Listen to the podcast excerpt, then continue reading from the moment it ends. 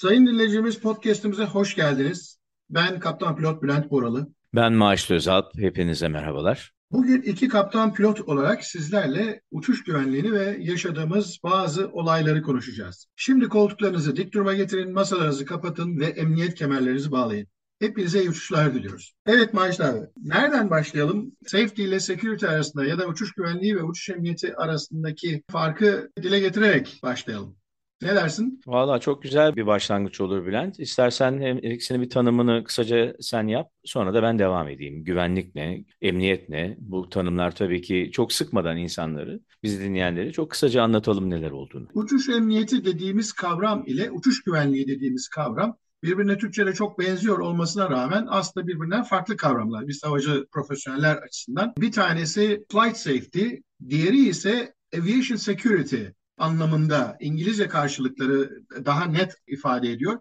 Fly safety dediğimiz kavram uçağın bir noktadan bir noktaya güvenlikli bir şekilde uçurulması kavramlarını kapsamaktadır. Yolcunun, uçağın ve kargonun A noktasından B noktasına emniyetle ulaştırılmasını kapsamaktadır. Uçuş güvenliği dediğimiz zaman o zaman işin içine daha ziyade asayiş olarak adlandırabileceğimiz unsur devreye giriyor. Yani uçakların yasa dışı her türlü eyleme karşı her türlü kaynağı kullanarak ele geçirilmesini önlemek için alınan bütün önlemlere biz uçuş güvenliği diyoruz. Burada ne var? Uçağın kontrolsüz bir şekilde teröristlerce ele geçirilmesi veya havada bir şekilde veya yerde patlatılması, yok edilmesi olarak ifade edebiliriz.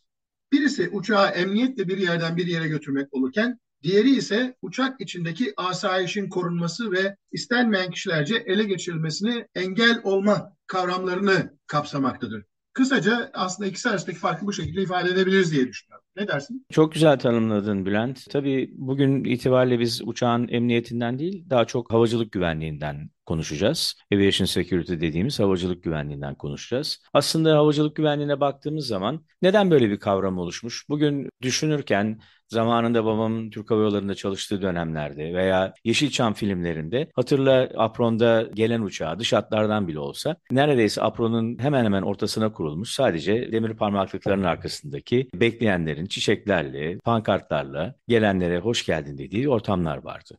Peki ne oldu da bunlar değişti? Aslında e, çok uzun bir zaman değil ama gene de geçen yüzyılda başlayan ilk kaçırma uçakla ilgili 1931 yılında Peru'dan uçağı Küba'ya kaçırma e, söz konusu oluyor. Böyle başlıyor. Daha sonra 1961 yılında Küba'ya verilmesi istenen destekler nedeniyle aklına gelen gerçekten böyle uçakları Küba'ya kaçırmaya başlıyorlar. Hal böyle olunca Uçakların mevcut tabii ki büyük bir platform olması, etkisinin büyük olması, uçaklara olabilecek herhangi bir şeyin dünya çapında büyük etki göstermesi nedeniyle 1961 yılından sonra bir takım düzenlemelerin yapılması isteniyor. 1970 e, yılında Filistinlilerin ve Kübalıların çok büyük oranda e, bu olaya girmesi 1973 yılında ilk kez Lahey'de e, bir anlaşmanın yapılmasıyla bitiyor. Dolayısıyla bu Lahey e, Sözleşmesi e, bütün e, katılan ülkeleri, uluslararası havacılık sisteminde olan ülkeleri bağlar duruma geliyor. Bunlara ilaveten daha sonra Tokyo'da, Önce Tokyo'da, daha sonra Lahey'de, Montreal'de ve en son Chicago Sözleşmesi'yle de bunun kuralları belirleniyor. Böyle olunca Türk Sivil Havacılığı da tabii ki bunun için içerisinde. Havacılık güvenliği ile ilgili Sivil Havacılık Genel Müdürlüğü'nün bir sitesinde bunun önlemleri var. Ama bu nerede başlıyor? Bu havacılık güvenliği aslında evinizde başlıyor. Siz bagajınızı hazırlarken, yolculuğa çıkarken neleri yanınıza alıp neleri alamayacağınızı maalesef 11 Eylül'den sonra çok daha sıkı ve ciddi bir şekilde takip eder oldunuz. Bizler de öyle pilotlar olarak alacağımız malzemelerimizi uçağa dikkat edici şekilde alıyoruz. Biz de o 1 litre kısıtlamasına tabiiz. Sıvılar 1 litreyi geçmeyecek, 100 miligramı geçmeyecek. Hepimiz aynı dertten muzdaribiz. Neden sıvı kavramın konulduğuna ilişkin bir olay vardır? Dünya tarihine geçmiş bir olay var. Hatırlar mısın onu? Biliyorsun bir tane 747 Avustralya'dan kalkıp Japonya'ya gidecek. Gitmeden önce de Filipinler'de bir ara iniş yapacak. Yolcunun bir kısmı inecek, bir yeni yolcularla birlikte bir sonraki bacağına devam edecek. Uçakta bir Pakistanlı yolcu, terörist bir yolcu uçağa biniyor. Bindikten sonra öncesinde bazı hazırlıklar yapıyor. Satın aldığı koltuk, oturduğu yer aslında yakıt deposunun üzerinde. Uçak bir gün öncesinde farklı bir modeli Boeing 747-400 değil de 200 ya da 200 değil de 400 tarzında farklı bir modelle sefer başlıyor. Dolayısıyla ilk planladığı uçak değil. İlk kalkış yapılıyor. Kalkıştan sonra bu yolcu tıraş çantasında taşıdığı bazı sıvılaştırılmış ve patlayıcı bir takım şeylerle birleştirildiğinde patlayıcı hale gelebilecek bazı sıvılar taşıyor tıraş çantasında ve tuvalete gidiyor. Tuvalete gittikten sonra orada gerekli düzeni kuruyor ve geri dönüyor. Geri döndüğünde başka bir koltuğa oturuyor. Uçak müsait başka bir koltuğa oturuyor ve koltuğun altında can yeleklerin bulunduğu yerde oraya o hazırlamış olduğu bomba düzeneğini, o sıvıyla hazırlamış olduğu bomba düzeneğini e, saklıyor uçağa. Daha sonra yolcu arabacakta iniyor. İndikten sonra uçak tekrar havalanıyor. Havalandıktan sonra mekanizma devreye giriyor. Mekanizma devreye girdikten sonra havada patlıyor. Havada patlayınca uçağın gövdesinde delik oluşuyor, hasar oluşuyor. Fakat uçak bir şekilde işte birkaç insanın ölmesiyle birlikte bir şekilde emniyetle yere indiriliyor. Yani basit bir sıvı dediğimiz şey aslında bir uçağı yok edebilecek noktaya gelebiliyor. Daha sonra yapılan araştırmalarda yolcunun bütün seceresi ortaya çıkıyor. Ne yaptığı, uçak içinde nereye gittiği, nasıl yer değiştirdiği, neden yer değiştirdiği, düzeni nerede hazırladığı hepsi ortaya çıkıyor. Sıvı deyip geçmemek lazım. Uçuş emniyeti için tedbir olması gereken unsurlardan biri olarak karşımıza çıkabiliyor. Bülent aslında bu tür olaylar güvenlik önlemleri uçakların kaçırılması terör anlamıyla kullanılmaması e, söz konusu. Fakat uçak korsanları uçakları çeşitli nedenlerle kaçırıyorlar. Kimisi para için, kimisi fidye için, kimisi örnek Türkiye'deki ilk uçak kaçırma belki de Veci Hürkuş'un pilotlarından bir tanesinin Bursa'daki kız arkadaşına gösteri yaparken tellere takılıp çamaşır iplerine uçağın düşmesi sonucu verilen hasarın Veci Hürkuş tarafından ödenmemesi nedeniyle Bulgaristan'a giden uçağı e, Veci Hürkuş'un uçağını kaçırmasıyla başlıyor. Şimdi bu aslında çok hani kolay kaçırılabilir bir durum muymuş o zaman? Evet. Ama sonradan ne oluyor?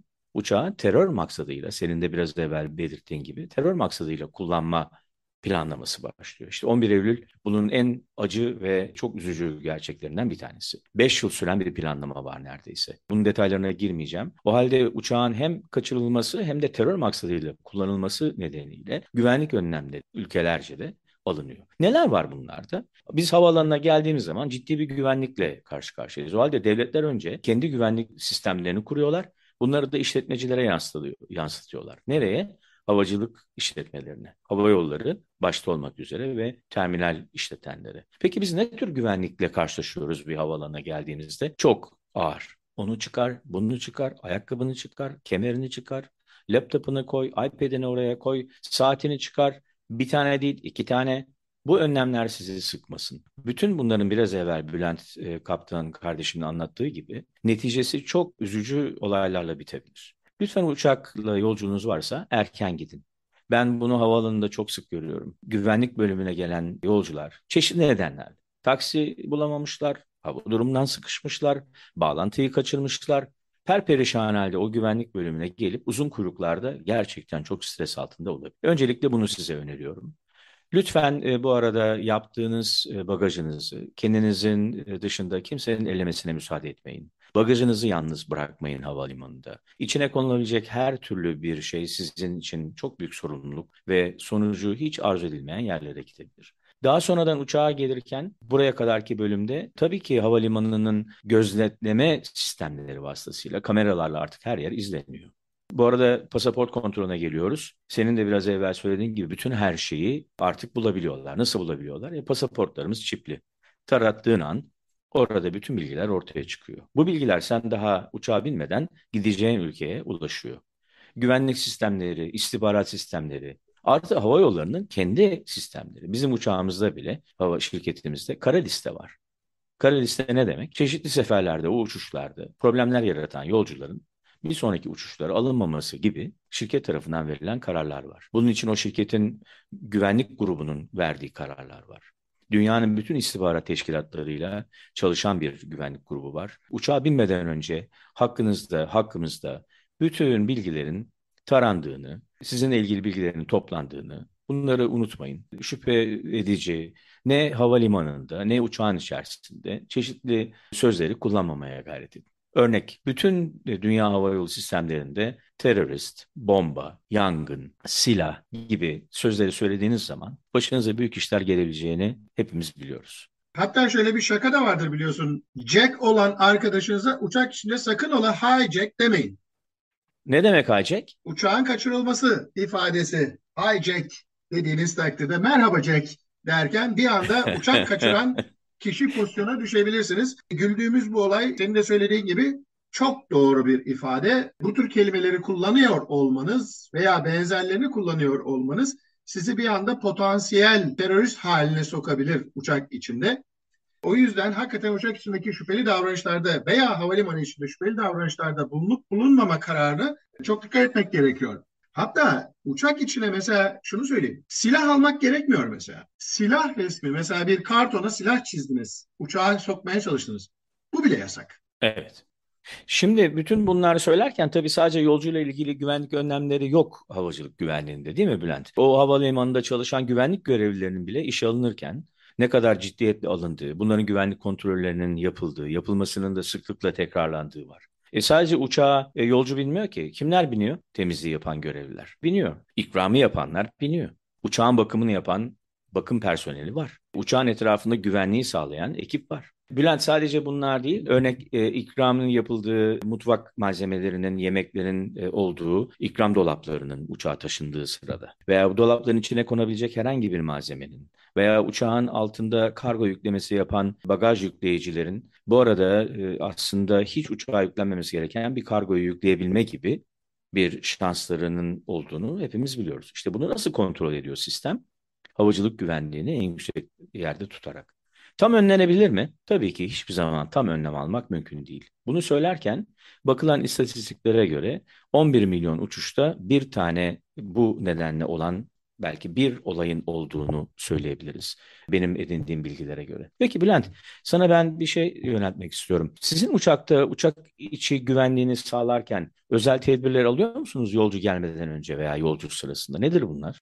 Tabii ki biz de kendi uçaklarımızda e, güvenlikle ilgili tedbirler alıyoruz. Nedir? Mesela uçak içinde her uçuştan önce mutlaka bir e, kontrol yapılır ve uçak içinde sahipsiz malzeme, çanta vesaire var mı yok mu onlar tespit edilmeye çalışılır. Yabancı cisim var mı yok mu onlar kontrol edilir. Uçak içindeki veya etrafındaki her türlü yetkisiz kişilerin uçağa veya etrafına ulaşması bir şekilde engel olunur ve bunun için bir takım kurallar var. O kuralların uygulanması gözetilir. Uçağın içine yetkisiz kimselerin girmesine engel olunur. Bu tarzda temel olarak bizden beklenen bazı şeyler var. O davranışları yerine getiriyoruz. Peki Bülent, uçak içi güvenlik önlemlerini herkes yapabilir mi? Yani bunun için bir özel eğitim almak gerekiyor mu? Tabii ki. Sivil havacılık operasyonuna katılan herkesin uçuş güvenliği eğitimi alma zorunluluğu var. Birincisi havalimanına girebilmek için aldığınız kartın size verilebilmesi için emniyetten bir eğitim almanız gerekiyor. İkincisi her havayolu şirketi kendi regülasyonları çerçevesinde kendi şirketinde security, aviation security dediğimiz havacılık güvenlik eğitimi vermek zorunda ve bu eğitimlerden pilotlarımızın veya kabin ekiplerimizin veya diğer personelimizin geçiyor olması gerekiyor.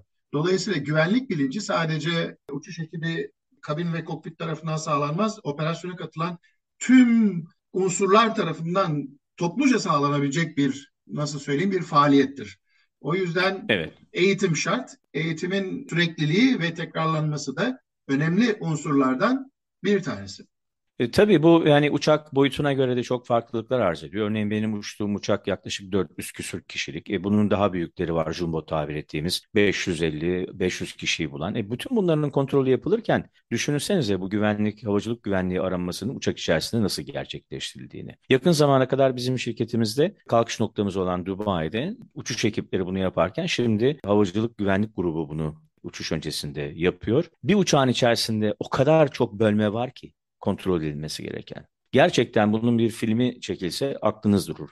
Tahmin edemeyeceğiniz kadar köşe bucak yerler var. E bütün bunlar yapılırken hepsi bakılabiliyor mu? Onların bir protokolü var. O protokole göre bunları yapıyorlar. Bunun detaylarına girmek istemiyorum. Geçen e, karşılaştığım bir şeyi sana nakledeyim. Orlando uçuşuna giderken gene kalkış için hazırlandık. Yolcular tamamlandı. Kapılar kapatıldı. Bütün güvenlik önlemleri kontrol edildi. Tamam hadi çıkabiliriz dedik. Kalkış için yarı yola geldiğimizde Arkadan kabinden bir ikaz geldi ve o arkadaki kabin amiri yaşlı bir yolcunun hastalandığını, nefes alamaz hale geldiğini ve kusmaların başladığını söyledi. Durduk. Durumu e, yerdeki doktorlarla konuştuk. Bu durumda uçağın 14 saat, 15 saatlik bir uçuşu var. Bu durumda hastanın gitmesi mümkün değil. Kaç kişilik bir yolcu grubu? 5 kişilik yolcu grubu. Geriye dönme kararı aldık. Park yerine geldiğimizde ben de gittim arkaya. 89 yaşında yaşlı bir hanımefendi. Uçaktan inmek istemiyor. Kapının kenarına elini koydu. O derece hasta olmasına rağmen. E, gitmek istiyor fakat e, sağlığı elverişli değil. Uzun tartışmalardan sonra uçaktan indirebildik. Peki şimdi bu yolcu kızıyla beraber uçaktan indi ama grup halinde 5 kişiler. Peki ne yapmamız lazım? Bu uçağın e, emniyetle gidebilmesi için tekrardan bir güvenlik kontrolü yapılması gerekiyor. Grup e, güvenlik grubu geldi. Uçağın o bölümünü tekrardan araştırdılar. E, bu sefer bagaj problemi var. Uçakta inen yolcunun bagajını mutlaka uçaktan inmesi lazım. Normalde böyle bir aile grubu varsa aileden inenlerin bagajları iner, diğerlerinin bagajları devam eder. Ama eğer herkes ayrı ayrı grup içi, grup değil de herkes ayrı ayrı bagajını vermişse bu durumda bütün bagajların inmesi gerekiyor. Maalesef e, bu arkadaşlar hepsi birlikte bilet kabule geldikleri için bir tek bagaj etiketine 11 tane bagaj yüklenmiş. O 11 tane bagajın bulunması tam bir saat sürdü. Sonuç tabii ki biz iki saat gecikmeyle kalktık. Güvenlik sağlanarak kalktık. E, geriye kalan üç yolcu maalesef Orlando'ya bagajsız indi. Diğer iki yolcu havaalanında kaldı. Böyle bir olay yaşadık. Peki sana ben bununla ilgili başka bir şey yönelteyim. Oldu ya yolcu uçmaktan vazgeçti. Evet, Bu durumda ne yapacağız? aynı şey. E, benim de benzeri bir olay başımdan geçmişti. Dalaman İstanbul uçuşu yapacağım. Yo- Yolcularımı uçağa aldım. Kapıyı kapattık. İşte gerekli işlemler yapıldı. Kalkışa doğru gidiyoruz. Taksi esnasında kabin amiri aradı. Kaptanın bir tane yolcumuz var. Panik atak dedi. Uçmak istemiyormuş. İndirin beni diye kabin amirinden talebi var ve rahatsızlık gösteriyor. Tabii böyle bir durumda yolcuyu zorla uçuramayız. Doğal olarak kuleyle temas ederek yolcunun bir tanesinin inmek istediğini ifade ettik ve geri dönmemiz gerektiğini ifade ettik. Geri döndük, tekrar körüye yanaştık. Yolcu indi. Yolcu inince başka bir yolcu da benzeri biri inerken bu tür şeyler bulaşıcı olabiliyor biliyorsun uçakta. O da rahatsızlığını ifade edip o da inmek istedi. Toplam iki tane yolcumuz uçaktan inmeye karar verdi. Tabii biz de hemen prosedürü başlattık. Bütün uçuş ekibim kaptanım yolcuya indi ne yapacağız? İşte ne yapalım? E, yapılacak şey belli prosedür neyse onu işleteceğiz. Nedir prosedür? İşte yolcu indikten sonra yolcunun potansiyel olarak tabii şu ifadeyi kullanmakta hiç sakınca yok diye görüyorum. Her yolcu bizim için aslında potansiyel bir teröristtir. Terörist adayıdır. Ve her uçaktan inen yolcu böyle bir durumda her uçaktan inen yolcu uçağa bir tane bomba bırakmış kabul edilir. Ve bizim uçuş ekibi olarak ve diğer personel olarak hedefimiz onun bıraktığı o yol, o bombayı bulmak. Bülent'ciğim bunu tabii naz- nazari olarak söylüyoruz değil mi? Tabii teorik olarak söylüyorum. Mutlaka teorik olarak Evet. söylüyorum. Görevimiz bırakıp bırakmadığını tespit edebilmek. Eğer hiçbir şey yapmadan bırakmamıştır dersek o zaman havada patlayabiliriz. Veya gerekenleri yapacağız. Tabii organize olduk. Yolcular işte acele ediyorlar. Onlar da kalkmak istiyorlar. Bir saatlik uçuş için şimdi saatlerce uçak içinde bulunacağız. Bir taraftan e, kargodan bagajlarını aratmaya başladık. Diğer taraftan da aldık e, anonsu ve yolcuya durumu ifade ettik. İki tane yolcunun inmek istediğini ve bu inen yolculardan dolayı bütün yolcularımızın başüstü panelinden kendilerine ait bagajları almaları gerektiği, kucaklarına almaları gerektiği, bütün yolcular aktif olarak ve bunun onların emniyeti için yaptığımızı ve uçağın güvenliği için yaptığımızı ifade ettik. Herkes anlayışla katıldı ve herkes başüstü panelinden çantalarını aldı kendi kucağına. O yolcunun oturduğu, iki yolcunun da oturduğu bölge boşaltıldı. Koltuk altlarına kadar, koltuk, minder işlerine kadar her türlü nokta detaylı bir şekilde ilgililer tarafından, ilgili kabin ekipleri tarafından net bir şekilde arandı. Etrafta sahipsiz bir şey olup olmadığı konusunda bütün bakılabilecek yerlere bakıldı ve uçağın temiz olduğu noktasına karar verildikten sonra tekrar herkes çantalarını bagaj başüstü paneline yerleştirdi. Yerlerine oturdu. Bagajı bulundu. Bagajlar indirildi ve yolcular bu süreci birlikte yaşamış olmaktan dolayı da bir rahatladılar aslında. Sürece aktif katılmaktan dolayı rahatladılar. Çok da mutlu oldular. Ekibin bu şekilde profesyonel bir görüntü sergilemiş olmasından dolayı. Ben de kendi ekibimle birlikte indikten sonra hatta inmeden önce kabin amiri gelip kaptanım yolcularımız hiçbir rahatsızlık göstermedi. Yapılan faaliyetten ve bizim şeyimizden bize bakışları değişti anlamında bir geri beslemesi olmuştu. Yaptığımız işin gerçekten hakkını verdik diye de e, yolcular bizi takdir ediyorlar diye bir ifadeleri olmuştu. Evet basit gibi görünüyor. Çok basit. Hani bir tane yolcu uçaktan iniyor gibi görünüyor ama o yolcunun biz uçağı ne bırakıp bırakmadığını bilmiyoruz. Yine böyle yaşanmış olaylar var biliyorsun. Cüzdan bırakılmış bir tane uçakta. Temizlik ekibi geliyor ve burada bir şey bulundu deyip el attığında ve içindeki patlayıcı patladı. Temizlik ekibinin elleri zarar gördü. Deminki söylediğim şey aslında security'nin başladığı noktadır. Biliyorsun ben İngiltere'de İngiliz Savunma Bakanlığı'nın verdiği Aviation Security Manager'lık kursuna gittim ve şu anda London Heathrow'a Aviation Security Manager olabilecek lisansa sahip pilotlardan bir tanesiyim. Herkes potansiyel olarak teröristtir. Uçak içinde eğer siz size söylenenleri yerine getirmezseniz, problemli davranışlarda bulunursanız, şüpheli davranışlarda bulunursanız, arkanızda bir şeyler bırakırsanız mutlaka fark edilirsiniz ve fark edildiğiniz andan itibaren de kendinizin öyle olmadığını ilgililere anlatmanız gerekebilir ki bu çok uzun bir zaman alabilir. Bakın bunda mesela uçuş ekibi de buna dahil. Yine bir Air France ekibi İngiltere'de uçağa gidecekler. Ayakkabıların topuklarında biliyorsun bomba taşınıp taşınmaması ile ilgili. Niye ayakkabıları çıkartıyoruz ki biz diye bir ifade var biliyorsun. Topukların içine bomba, topuk bombası yerleştirildiği için onlar tespit edilebiliyor ve o tespit edilen şeyleri çıkartabilmek için bir şey yapılıyor. Air France ekibi diyor ki tabii tabii topuğumda bomba var diyor. Sadece laf, dalga geçiyor security ile. Hemen paketleyip bomba olup olmadığını, şu bu olma, olmadığı sorguya alıyorlar falan. Yani şüpheli davranışta bulunduğunuz andan itibaren potansiyel teröristliğiniz bir anda terörist sınıfına yükselebilir diyorum ve yani bu sadece tabii uçak içerisindeki hani bomba ya da terörist işlemler değil. Uçak içerisindeki biz bunlara rahatsız edici davranışlar da diyoruz. Örneğin yanınızdaki yolcuyu rahatsız edişiniz, kabin ekiplerine evet. verdiğiniz rahatsızlık. Bunların temel nedenleri içerisinde çok bazen aşırı kilolu e, yolcularımızın yanında oturan yolcularımızın rahatsızlık duyup ben şimdi ne yapacağım diye problem çıkartması. Tabii buna o anda yapılacak e, şeyler belirli bu tür olaylara. Özellikle içkiden kaynaklanan, alkolden kaynaklanan, uzun uçuşlarda meydana gelen ve bizim de yapmamak zorunda olduğumuz kademe kademe işlemler var. Bunun en sonuncusuna kadar gideyim. Kaptana bu konuda bu problemi yaratan yolcuya en son ikazı verdikten sonra ve yolcu hala bu konuda bir uyum sağlamıyorsa yolcunun maalesef kelepçeyle kelepçelenmesine kadar gidebiliyor. Bunlardan bir tanesini ben e, Atlas Hava Yolları'nda uçarken yaşadım. Adana'dan kalktıktan sonra Düsseldorf'a gidecektik. Akşam üzeri Düsseldorf'un da kapanma zamanı akşam 10. O saatten sonra kalkış yapamazsınız. Dolayısıyla kısıtlı bir zamanımız var. Yaklaşık 10 bin fiti geçerken yere göre 3 bin metrede kabin amiri bize ihtiyacımız olup olmadığını sormak için geldi ve aynı anda arkadan bir uyarı geldi bize. Yolcunun bir tanesi kalkıştan itibaren sigara içmeye başlıyor orta bölümde. Tamamıyla siyahlar giymiş bir yolcu, erkek tek başına seyahat ediyor. Hiçbir uyarıyı kabul etmiyor kabin ekibini tehdit ediyor. Kabin amirini geriye gönderdim. Ona da çok amiyane laflar ve bozuk e, şekilde bir Türkçeyle küfürler ediyor. Bunu olunca ben yerini sordum nerede oturduğunu ve bir anons yaptım yolcu anonsu. Şu koltukta oturan yolcumuz lütfen sigara içmeyi bırakın aksi takdirde gerekli önlemleri hemen alacağız diye. Dinlemedi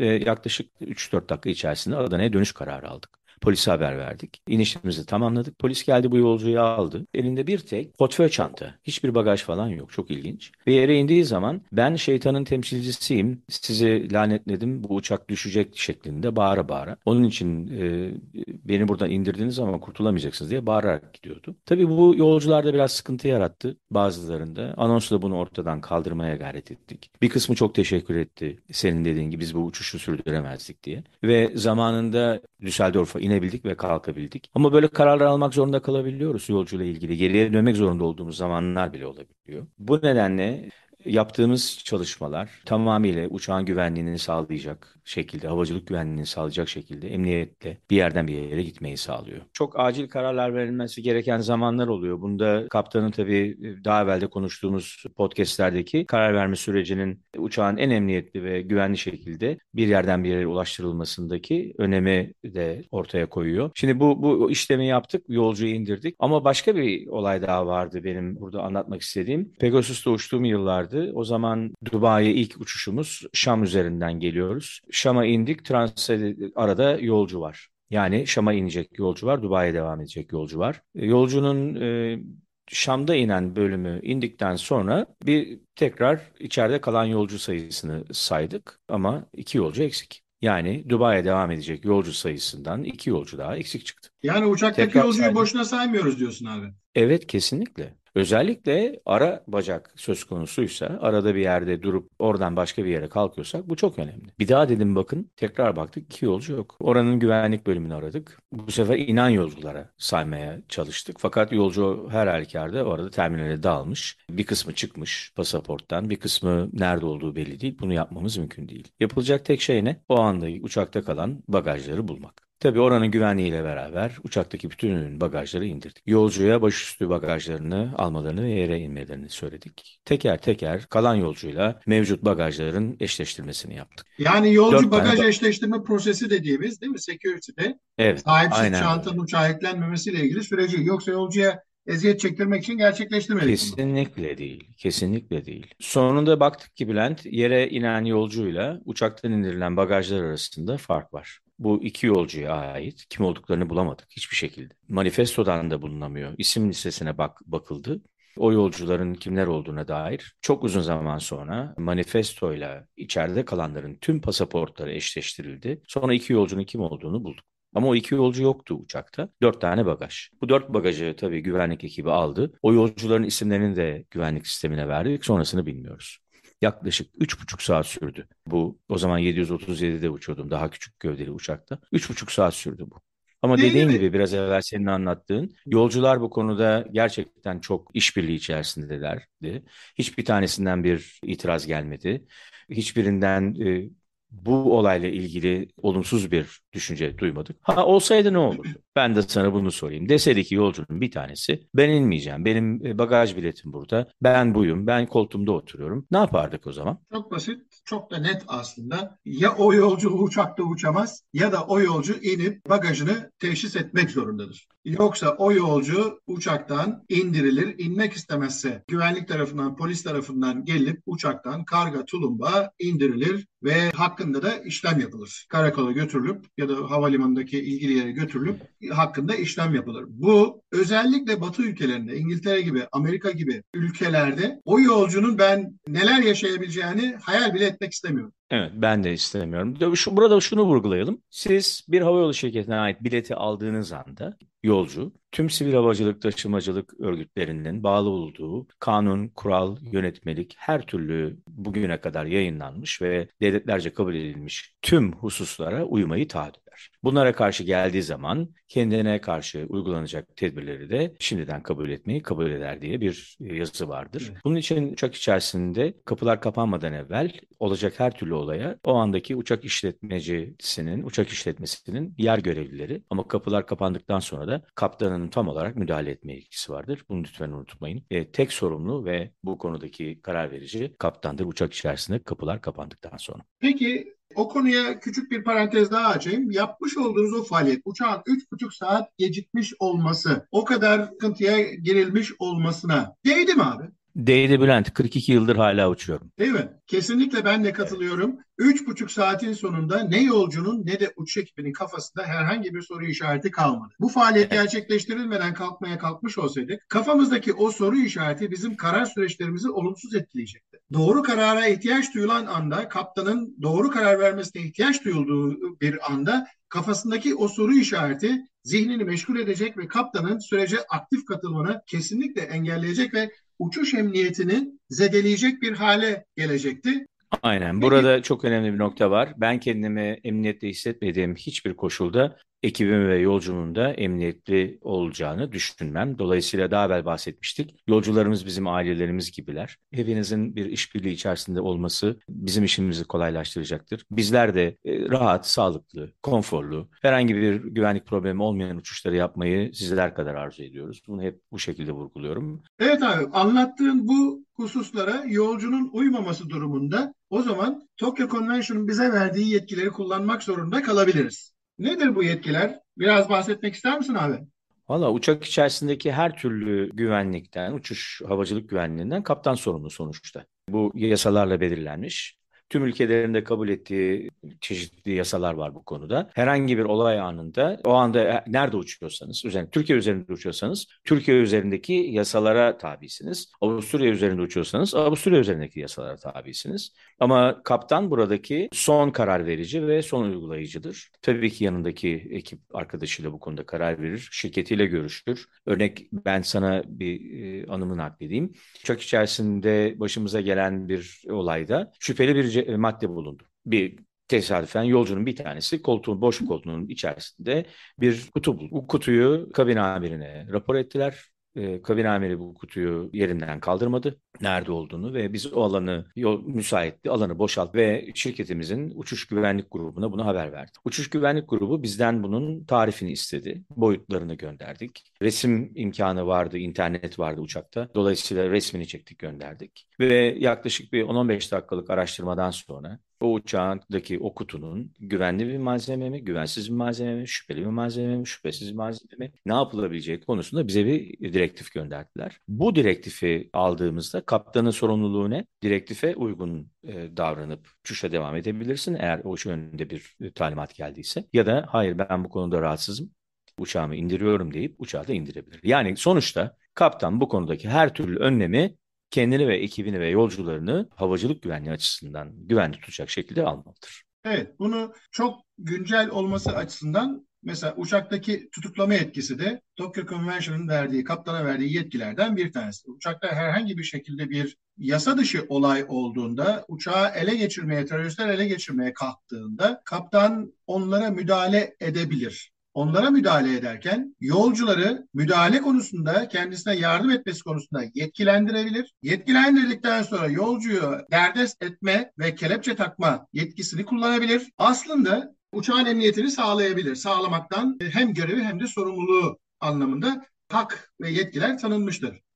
Aslında belki de bilinmeyen noktalarından bir tanesi Tokyo Convention'ın ya da bahsedilmeyen şeylerinden bir tanesi aslında yolcunun da aynı hakları var. Yolcu da bir uçak kaçırma esnasında teröriste müdahale edebilme hakkı, yetkisi ve sorumluluğu aynı şekilde yolcuya da tanınmıştır Convention'la. Tabii son karar ve yetki doğal olarak kaptandadır. Bülent biliyorsun 9-11 yani 11 Eylül olaylarındaki son uçağa bir boş araziye düşmesini sağladı yolcular. Hep evet. birlikte müdahale ederek. Evet. Bu söylediğin konuya tabii ki 11 Eylül olaylarına belki sonra başka bir podcast'te değiniriz. Bu konuda kesinlikle ve kesinlikle emin olunuz ki kokpit kapısı bir daha uçak kapısı kapandıktan tekrar yolcularını boşaltana kadar hiçbir koşulda güvenlik önlemleri olmadan tuvalet ihtiyaçlarımız dışında veya yol e, ikram dışında kokpite bu da güvenlik önlemleri alınarak gene yapılır. Açılmayacaktır. Herhangi bir nedenle kokpit kapısının zorlanması tabii ki bizim için çok istenmeyen bir durum.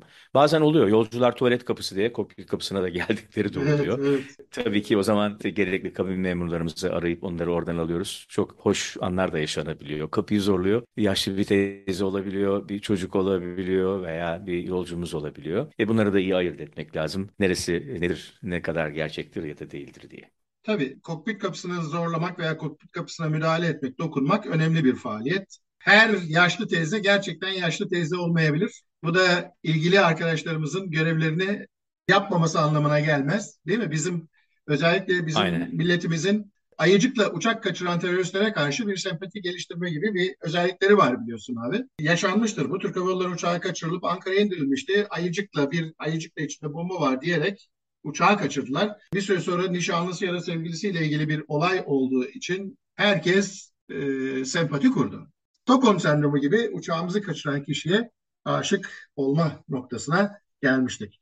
Evet Maaşlı abi podcastimizin sonuna gelmeden önce o zaman şöyle söyleyelim. Bir başka podcastimizde 11 Eylül ve onun getirdikleriyle ilgili havacılık profesyoneli gözleriyle konuyu tekrar ele alma noktasına tekrar düşünürüz. Evet Bülent'ciğim. Dolayısıyla ben sözümü bu şekilde e, bitirmek istiyorum. Havacılık güvenliği bir zincirdir. En zayıf yerinden kırılmaya her zaman hazırdır. Güvenliğin son halkası hepimiziz. E, pilotlar, kabin ekipleri, yolcularımız bu konuda hizmet veren bütün herkes elinden gelen çabayı göstermek zorundadır. Yolcularımızdan da istirham şu, herhangi bir şekilde rahatsızlık duyduğunuz ya da o anda size yabancı ya da tarif edilemeyen bir davranış içerisinde olan yolcuyu uygun şekilde kabin amirine rapor etmekten lütfen çekinmeyin. Katılıyorum. Aktif katılım. Herkesin aktif katılımı uçuş güvenliği için gereklidir ve önemlidir. Bütün yolcularımızı bu konuda biz de sorumluluk almaya davet ediyoruz. Bu şekilde bitirmeden önce önümüzdeki podcast'te ne konuşuyoruz abi?